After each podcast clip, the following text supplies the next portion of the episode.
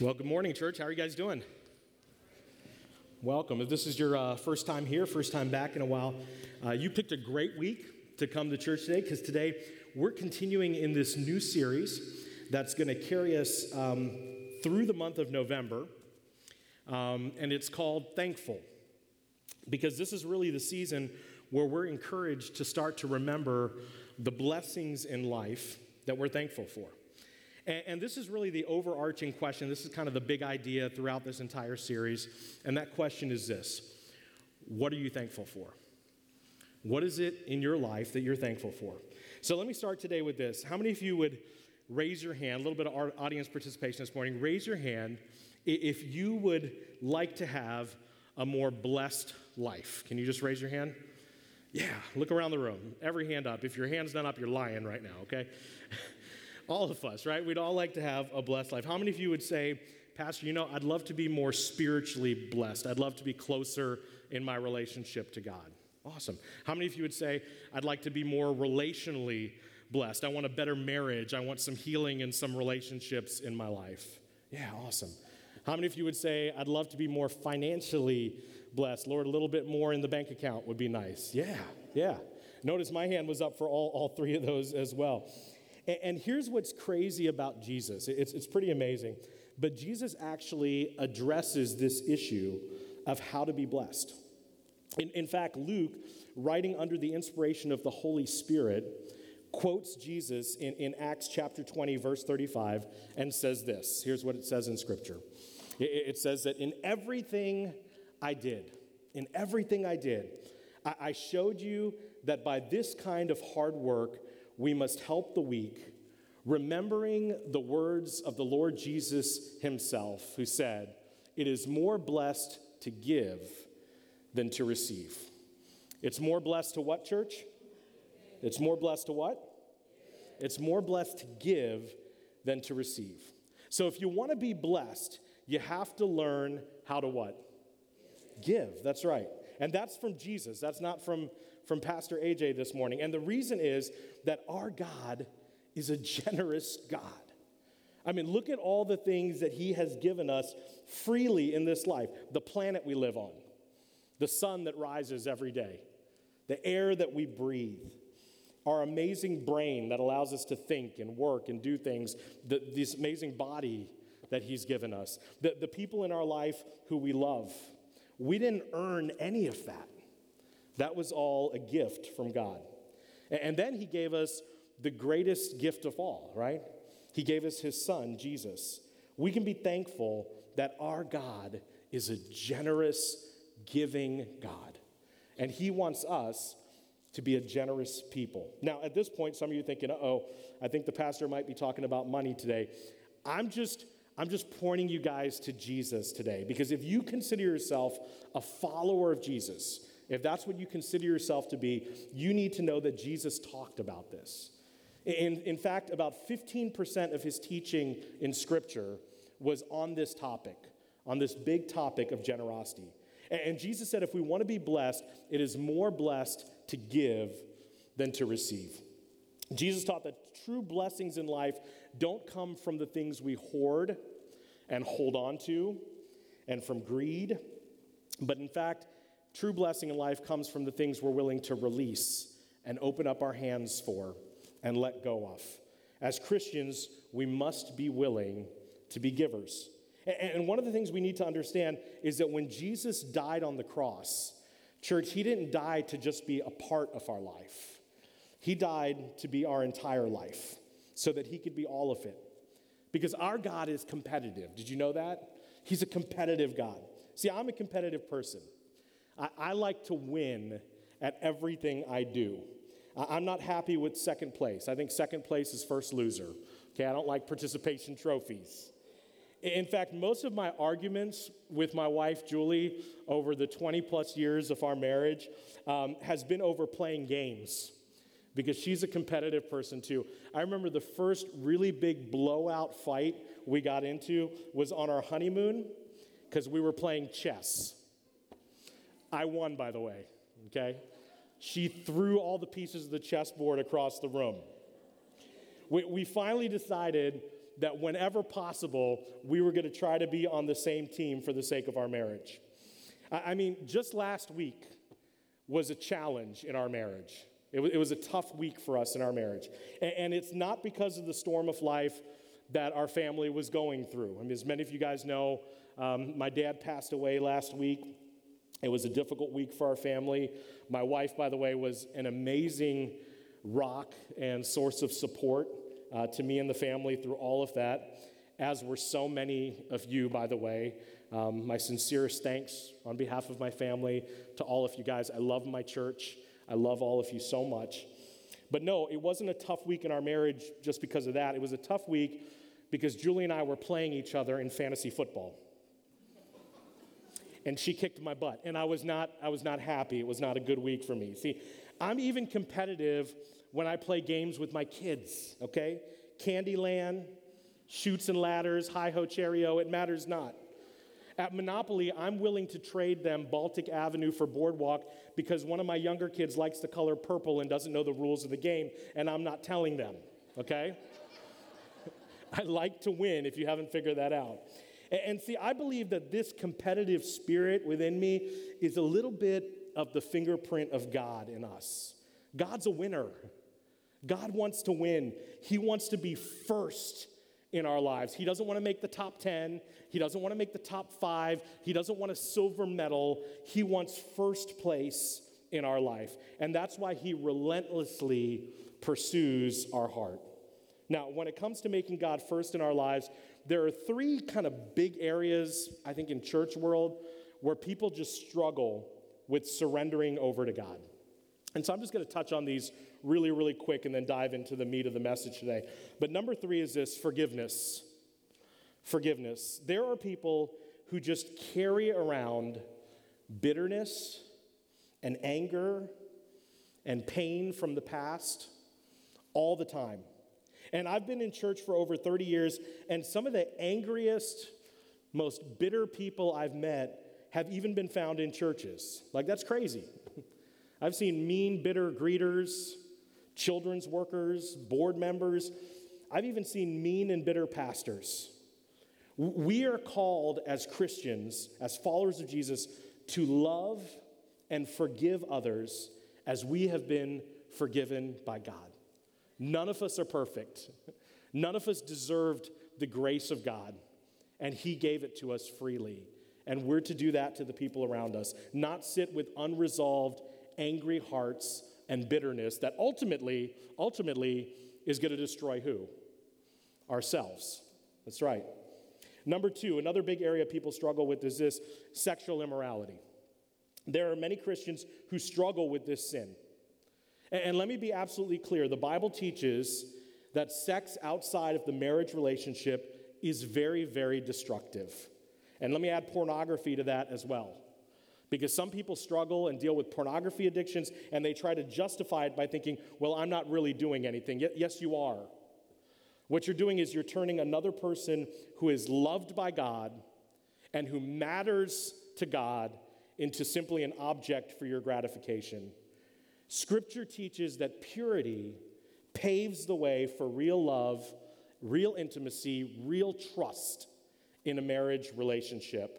And so, this is another big idea that area of, of life that people struggle with forgiveness, sexual immorality. But the number one area that people struggle with in surrendering over to God is this. Can anyone guess what it is? Money. That's right. And again, I'm not talking about non Christians, okay? If you're here this morning, if you're watching online this morning and you're not a Christian, you're still trying to figure out this whole God and Jesus and the Bible thing, first of all, we are so glad that you're joining us. Welcome. And guess what? You're off the hook today because this doesn't apply to you.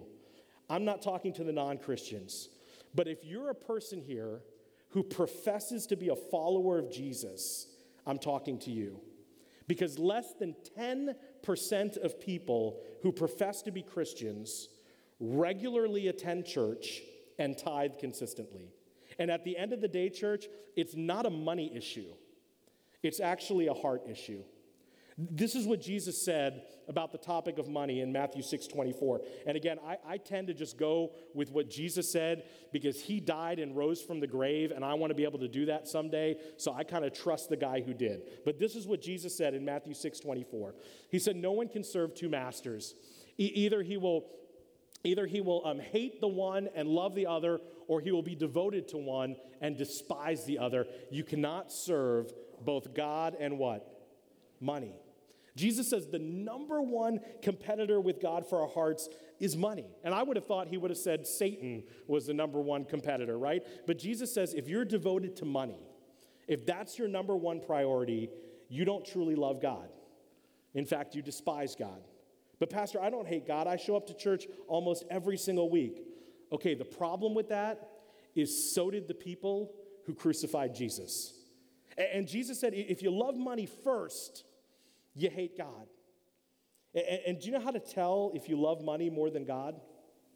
Right now, in your heart, as I began to speak on this topic of generosity, you started to feel angry. Maybe you started to feel a little guilty. And do you know why? Because right now, the Holy Spirit of God is performing heart surgery on you. And it never feels good when God starts to rip an idol out of our heart. So here's the big question today. This is our, our big thought and big question for today. In your life, in your life, is Jesus Lord of some or is he Lord of all? Is he Lord of some? Does he have a piece? Or is he Lord of all? Does he have first place?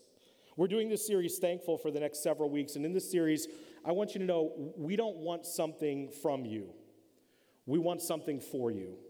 We want you to live the kind of blessed life that God desires for you so that you can truly feel thankful in life to God.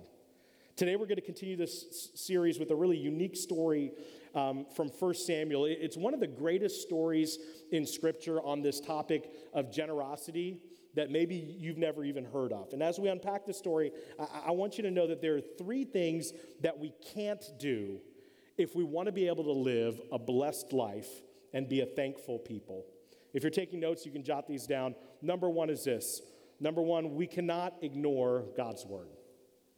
If we want to be a thankful people, we cannot ignore God's word. A lot of people don't like God's word because it tells the truth, and sometimes the truth hurts. A few years ago, I was uh, in the bathroom taking a shower, and uh, how many of you are parents? Can I see show of hands? A lot of parents in the room. Okay, so you get this. When you become a parent, those of you who are teenagers, middle school, high school students here, college students, when you become a parent, you lose all privacy in your life, okay? I've got five kids. My oldest is 18, my youngest is two. For 18 years, I've had zero privacy in my life, okay? None at all. I might be sitting on the toilet, two seconds later, little fingers are coming underneath the door. Dad, dad, dad, dad, daddy, dad, dad, dad, what you doing, dad? What you doing? Like the green smoke coming out from the door wasn't a sign for them of what was going on. I'm half tempted sometimes to just pull them in and let the fumes just overtake them and have them just drop to the ground, okay? But one day, I was in the shower, and my youngest daughter, Cassidy, who was like four or five at the time, just busts into the door, okay? Just busts right into the bathroom, comes strolling in the room, and she's holding a pair of my underwear. And she holds it up. I peek my head out from the curtain. She's holding up. She said, Daddy, this is big. this is really, really big. is this a dress? so I spanked her. No, no, I didn't. I, I didn't do that. I said, uh, I said, yes, Cassidy, I have a big butt and I cannot lie. Some other daddies may deny. I bet Pastor TJ I could throw a Sir Mix-a-Lot reference into the sermon. Did I win, TJ? I get that one? Okay. But, but sometimes we don't like hearing the truth, right? What if we left here? What if we left church today and we decided, you know what? I, I don't really like red lights anymore. I'm no longer going to obey red lights when they appear before me. Well, your life might end before you reach lunch today, right? See, authority is for our good. We can't just ignore God's word and expect to be blessed. So in Exodus, this is what God said to the Israelites in Exodus 13, verses 1 and 2. Here's what it says The Lord said to Moses, Consecrate to me every firstborn male, the, the first offspring of every womb among the Israelites belongs to me, whether man or animal. The Israelites would consecrate their firstborn son, giving him back to the temple to serve God. Or, or they could give an offering. They, they could redeem them and pay a price to buy that child back. Now, when God says something one time in Scripture, it's huge. We should pay attention. But 16 times in Scripture, God said, The firstborn son is mine in the Old Testament. So now let's jump into the story today from 1 Samuel 1, picking up in verse 1. Here's what it says It says, There was a certain man from Ramathaim, a Zophite from the hill country of Ephraim, whose name was Elkanah. He had two wives. One was called Hannah, the other Peninnah. Peninnah had children, but Hannah had none. So already we know in this story there's trouble waiting to happen because this guy Elkanah had how many wives? Two. Men, that meant he had two mother in laws also. I just want to point that out, okay? It goes on. Verse 3. Year after year, this man went up from his town to worship and sacrifice the Lord Almighty. Whenever the day came for Elkanah to sacrifice, he would give a portion of the meat to his wife Peninnah and all her sons and daughters, but he gave a double portion to Hannah because he loved her and the Lord had closed her womb. So he would go and he would, he would give some of this food to his wife Peninnah and her kids, but he gave a double portion to Hannah. He loved her. He felt bad for her because she wasn't able to have children. Now, back in this day, back in that culture with the Israelites, this was considered to be a curse. If a woman was unable to have kids, they would consider that something, somewhere along the line, she had been cursed by God. And so this was a rough life for Hannah, but he loved her, okay? And I believe scripture suggests that Hannah may have even wrestled with this idea of giving her firstborn to God. Like, like many of us, giving our first to God can be an obstacle. And I think there are two big reasons why people resist giving their first to God. I think number one is this it's fear. It's fear. Well, if I give my first to God, what if that's the only thing I get? Hannah might be thinking, if I give, if I get a child, if I give my first child to God, what if that's the only child I ever get? I've been waiting so long to just have one child. Fear stops us from following God's word. Number two is this Frustration. Frustration. Hannah could have been like, God, who are you to ask me for my firstborn? Who are you to ask me for my son? To which God would be like, Really, Hannah?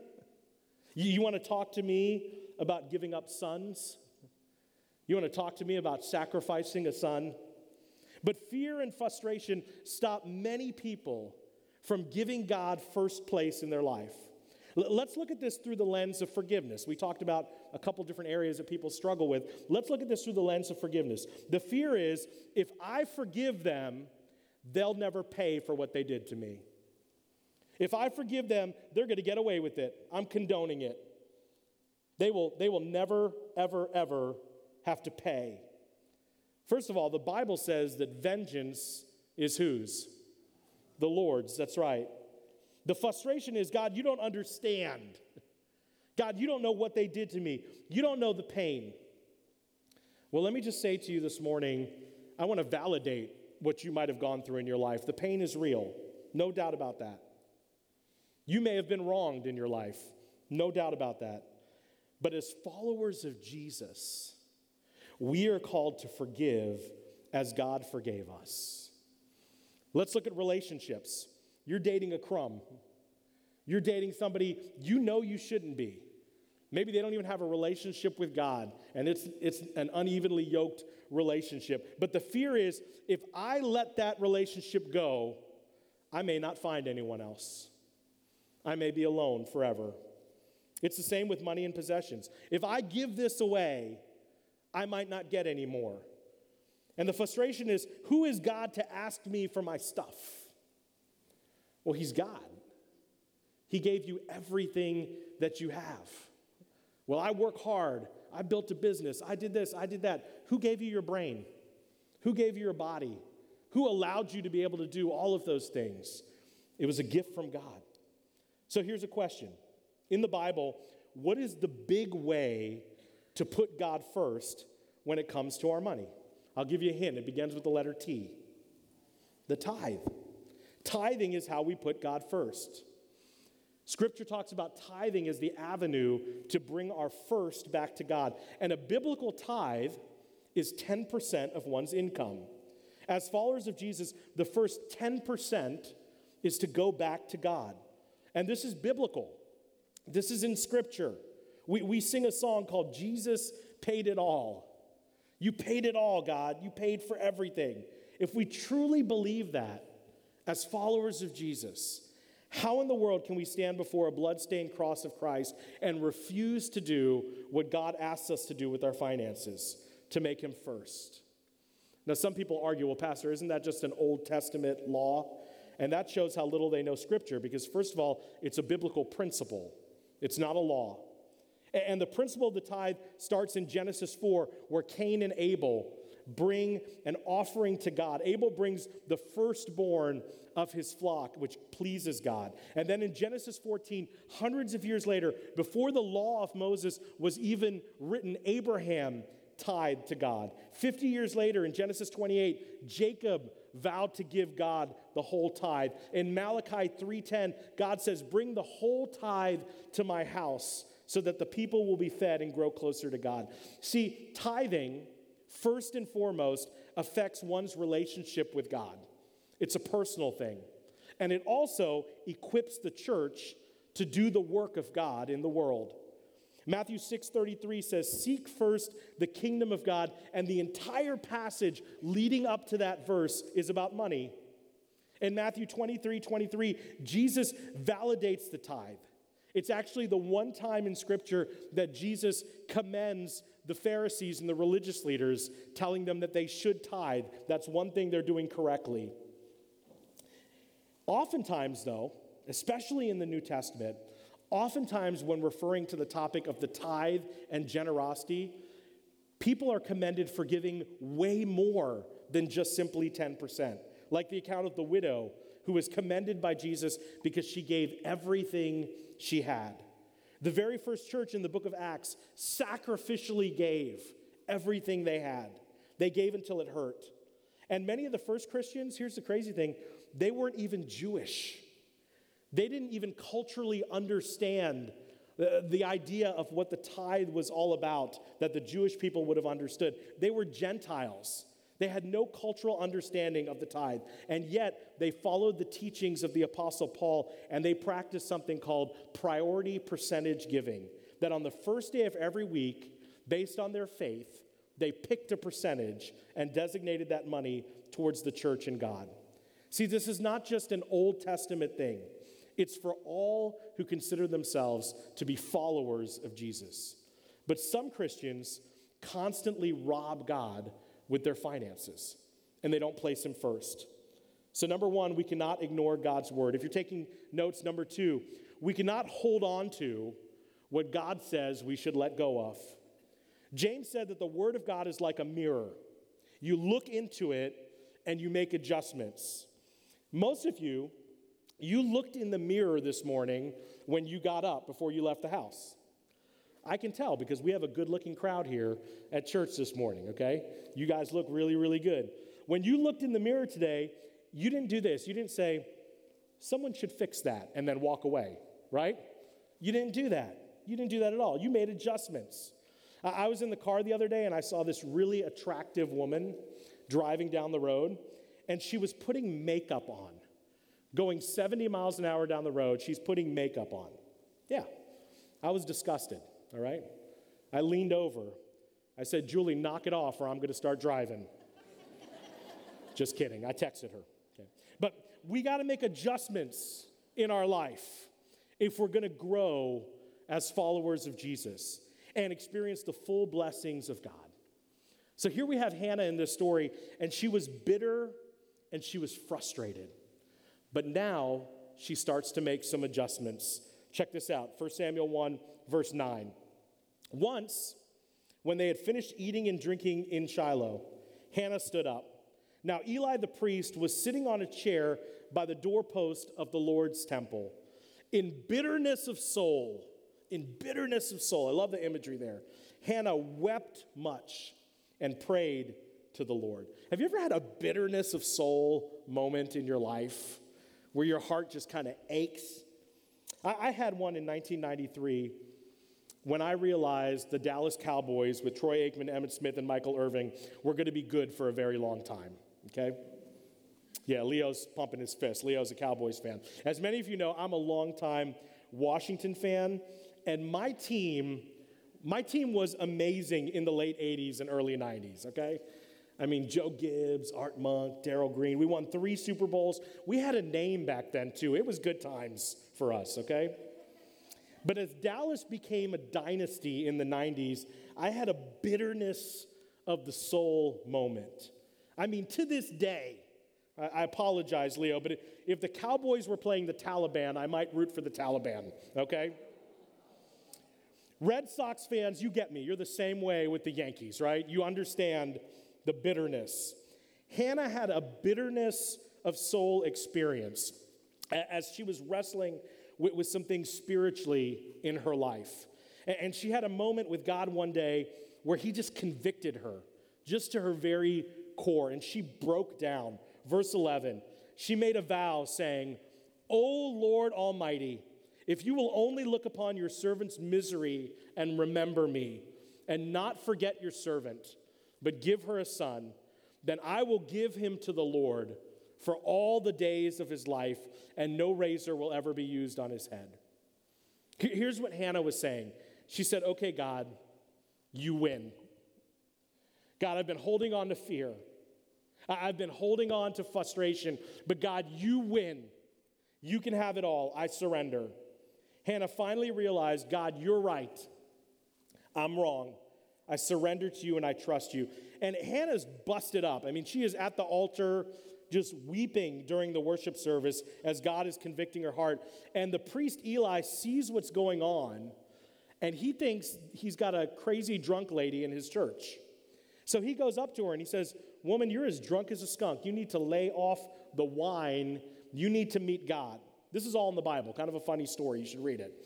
And Hannah says, Sir, I'm not drunk. I'm just bitter. And I'm working out some stuff in my life right now with God. And then the priest Eli realizes that this is a God moment going on in Hannah's life. And so he says to her, Well, whatever you're asking God for, I believe you're going to get because you're very sincere. Picking up in verse 19.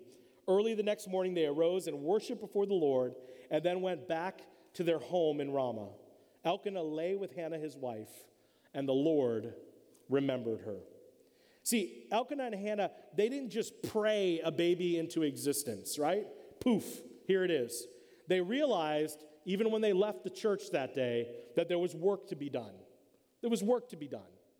So Hannah, I don't know what she did. She went to the, you know, to the Israeli Victoria's Secret. She lit some candles around the house, put on some Barry White music. She told Elkanah to put down the cell phone, turn off ESPN, and get to work. Hannah and her husband were willing to work. And look what God did then through their effort, picking up in verse 20. So, in the course of time, Hannah conceived and gave birth to a son. She named him Samuel, saying, Because I asked the Lord for him. They worked, they prayed, and they received a blessing from God. So, here's the question. Here's a big question for you today Are you willing to work for a blessing of God? Are you willing to work in your life for a blessing of God? Some people are like, Pastor, I tried the tithing thing for a month and then I quit because it didn't work. Let me ask you if you entered into a partnership with someone and if you knew after a month they would start robbing you, would you want to be in that partnership? Some people are like, well, I can't afford to tithe. But when the new iPhone comes out, they're first in line to get it. Or they'll go buy things for their kids that they can't even afford and go into debt. Because stuff and pleasing people are more important to them than the God they claim to love. Let me ask you a question. If your income was reduced by 10% next week, would you die? If not, then you can afford to trust God with the tithe. And as we talked about, if your faith is too small, that 10%, that a tithe scares you, it terrifies you, then follow the model the Apostle Paul gave the Gentiles. Pick a percent where your faith is at. Where's your faith at? Giving your first 2%? Giving your first 5%? But find a place. Where could you start? Verse 24 After he was weaned, Samuel, she took the boy with her, young as he was, along with a three year old bull and an ephah of flour and skin of wine, and she brought him to the house of the Lord at Shiloh. Hannah brought her firstborn where? To the house of the what? To the house of the Lord. We'll get back to that in a minute. Picking up in verse 27. I prayed for this child. I prayed for this child, and the Lord has granted me what I asked of him. Now I give him to the Lord. For his whole life, for his whole life, he will be given over to the Lord. Now, some pastors start apologizing at this point in a message like this, but I make no apologies because this is straight from the Word of God. The Bible teaches that followers of God, followers of Jesus, should give their first 10% to the house of the Lord. But, Pastor, I give the charities. That's great. You know what anything above a tithe is called? It's called an offering, and it pleases God when we help people in this world. But Scripture clearly teaches the first 10% is the tithe and goes to the house of the Lord. And just imagine, just imagine for a second, if all Christians actually started to obey this biblical principle, if not less than 10% of Christians, but if nearly 100% of Christians who profess to follow Jesus actually trusted God enough with their money that they would tithe, we might be able to tell the government, Uncle Sam, we don't need anything. We got this. We can take care of the people in need in our community. Some people are like, I hate it when the church talks about money. Guess what? This church doesn't need your money. If you didn't give next week, we'd still be here. The lights would still be on. We would still be worshiping God. You know who gets blessed by the tithe? You do. You do.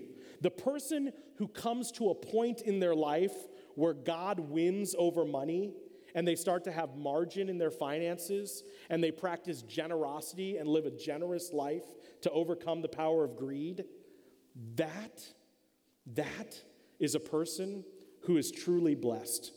And that's a person who's going to have peace in their life and who will always be thankful.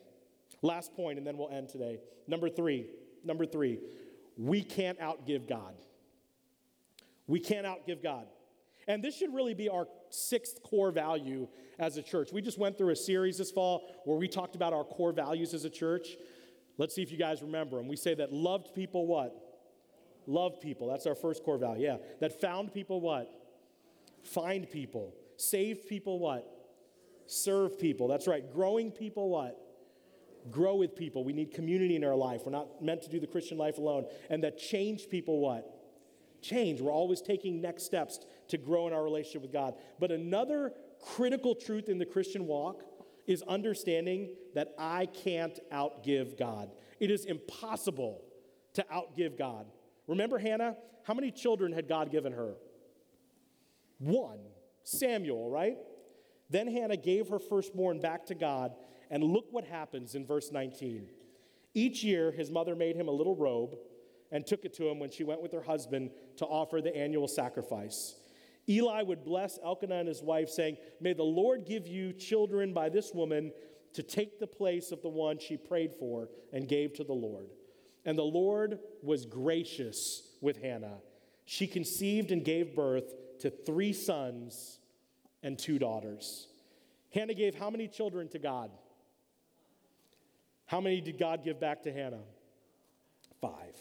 You can't outgive God. I mean, if we offered that deal at church, how many of you would want $5 back for every dollar you gave? A lot of you, right? We're not doing that, by the way, okay? The treasurer got a little scared in the back there. We're not doing that, okay? But you can't outgive God.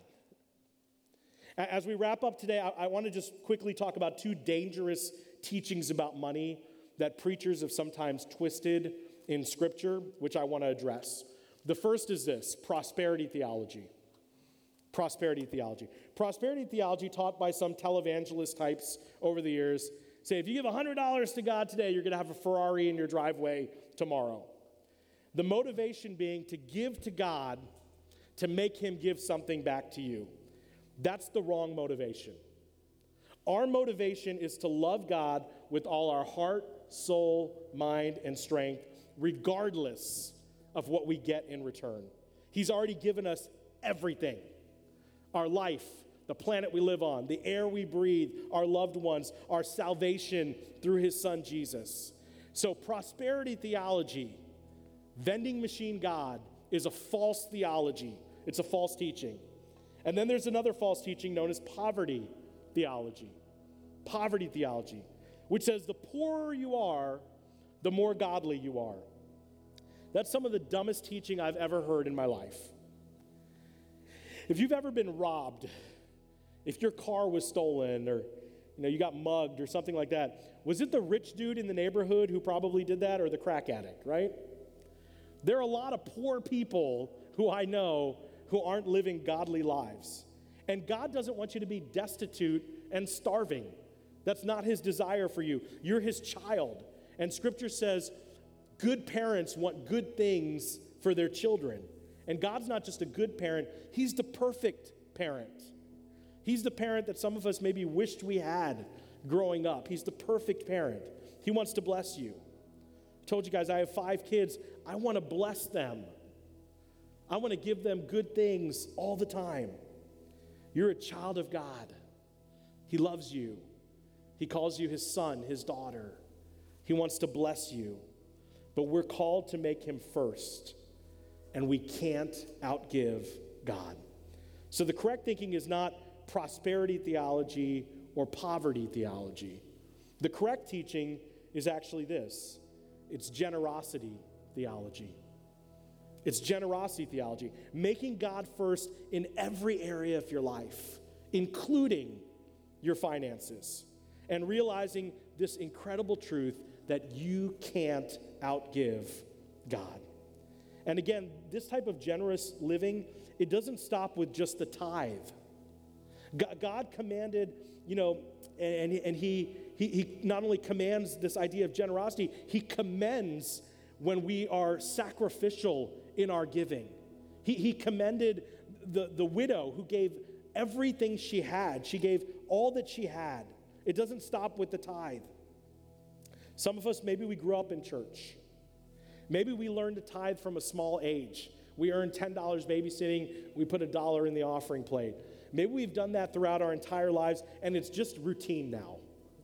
It's just ritual, it's just habit, it's just what we do. Well, if that's you, maybe it's time to challenge yourself and ask, what could generosity look like for me?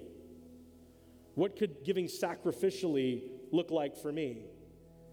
Because again, when God is truly first in your life, you begin to realize that everything you have is from Him and ultimately is His. And you can't outgive Him, even if you tried. I mean, look at what He gave us. The most famous verse in Scripture, John 3:16. What does it say? For God so loved the world that He what, church? He gave His one and only Son, that whoever believes in Him shall not perish, but have eternal life. God gave the tithe of his one and only son, and he received back billions of sons and daughters as people accepted the gift of salvation and adoption into his family. God can't even outgive himself. It is impossible to outgive God. So, why not start being thankful for his generosity and begin living generously today? Why not give him first place in every area of your life and watch and see as you move from the smaller story of you to the greater story, the greater future, and the greater blessings that he has in store for you? Can we pray this morning, church? Heads bowed, eyes closed. God, my prayer today is simply this surrender. Surrender like Hannah surrendered and, and gave God the place he deserved. Help us, God, to be willing to surrender our heart, to give you the place, first place, in every area of our lives. For some today, it's about surrendering forgiveness, that you've been holding on to some hurts for far too long. You need to forgive. You need to ask for forgiveness for your part in a wrong. For some of us, it's relationships. But for most of us, it's our possessions, it's our stuff, it's our finances. Because as Jesus taught, our money is the number one competitor for our heart with God.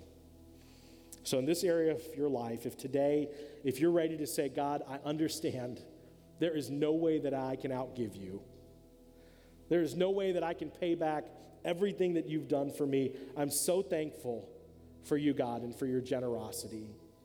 You are the most generous God. Help me to live a generous life. Help me to make you first in this area of my life, even if it's a small baby step. Help me, God. If that's you today, if that's your prayer today, would you just raise up a hand right now and say, Yeah, that's me. God, I'm making that commitment today. God, would you help me? I'm scared. It's tough. But God, I know this is my next step. Praise God.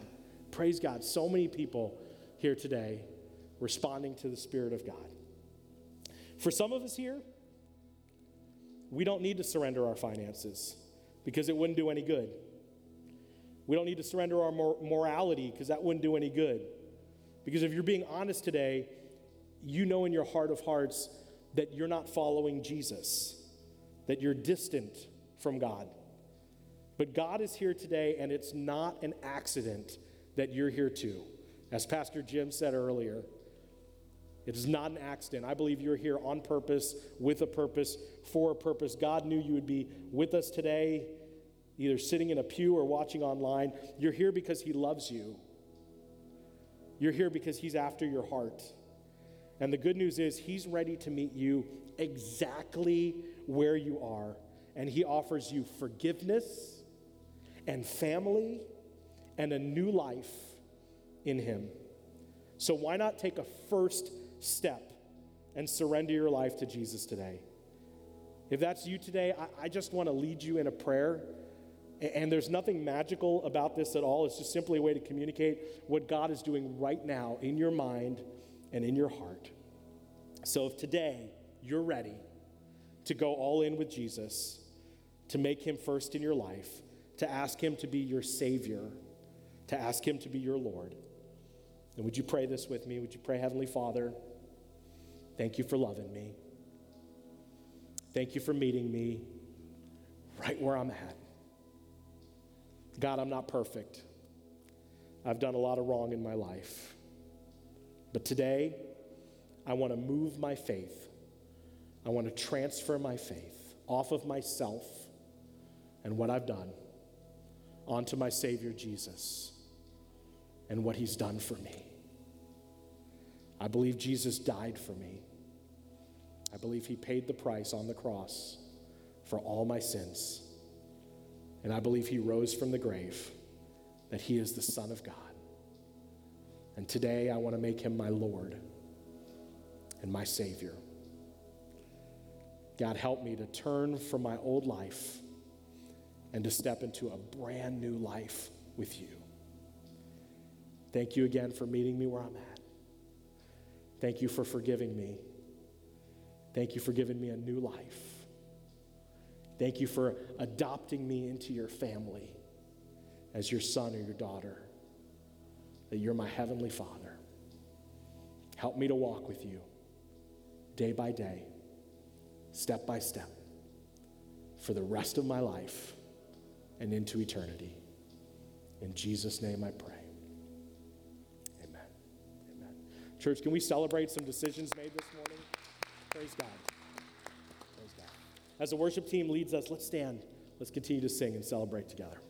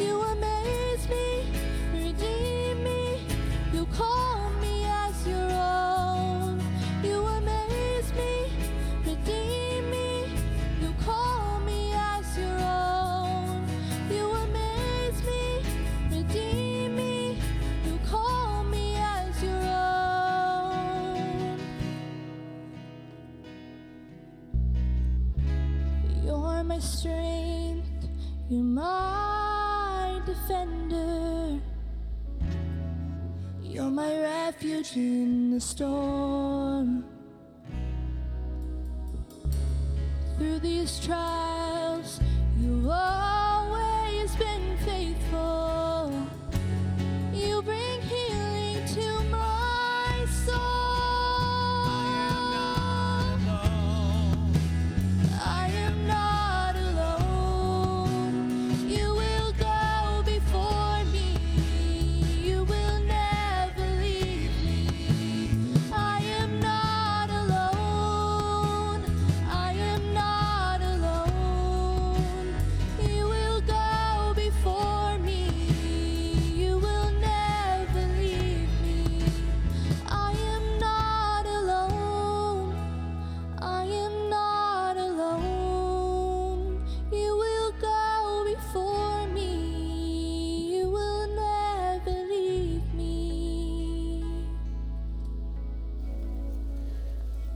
Father, I pray blessings upon these, your people, this day. Lord God, as always, we pray that you would give us the wisdom to know what to do with what we've heard today from this incredible story of Hannah and Samuel, Lord God. And that you would give us the courage to actually take action, to do something with it, to make a life change, to make an adjustment, so that we can move from the smaller story of us to the greater story of you. God, we don't want to just be a people who show up to church and sit in some rows each week and just do it as a ritual and then walk out of here unchanged. God, we want to have a personal relationship with you. We want to constantly be growing to be more and more and more like your son Jesus. Father God, whether it be forgiveness, whether it be a battle with an addiction, whether it be with releasing something like our finances and giving you first place in that area, God, I pray that you would help us to take an action, to take a step, to make a life change, Lord God.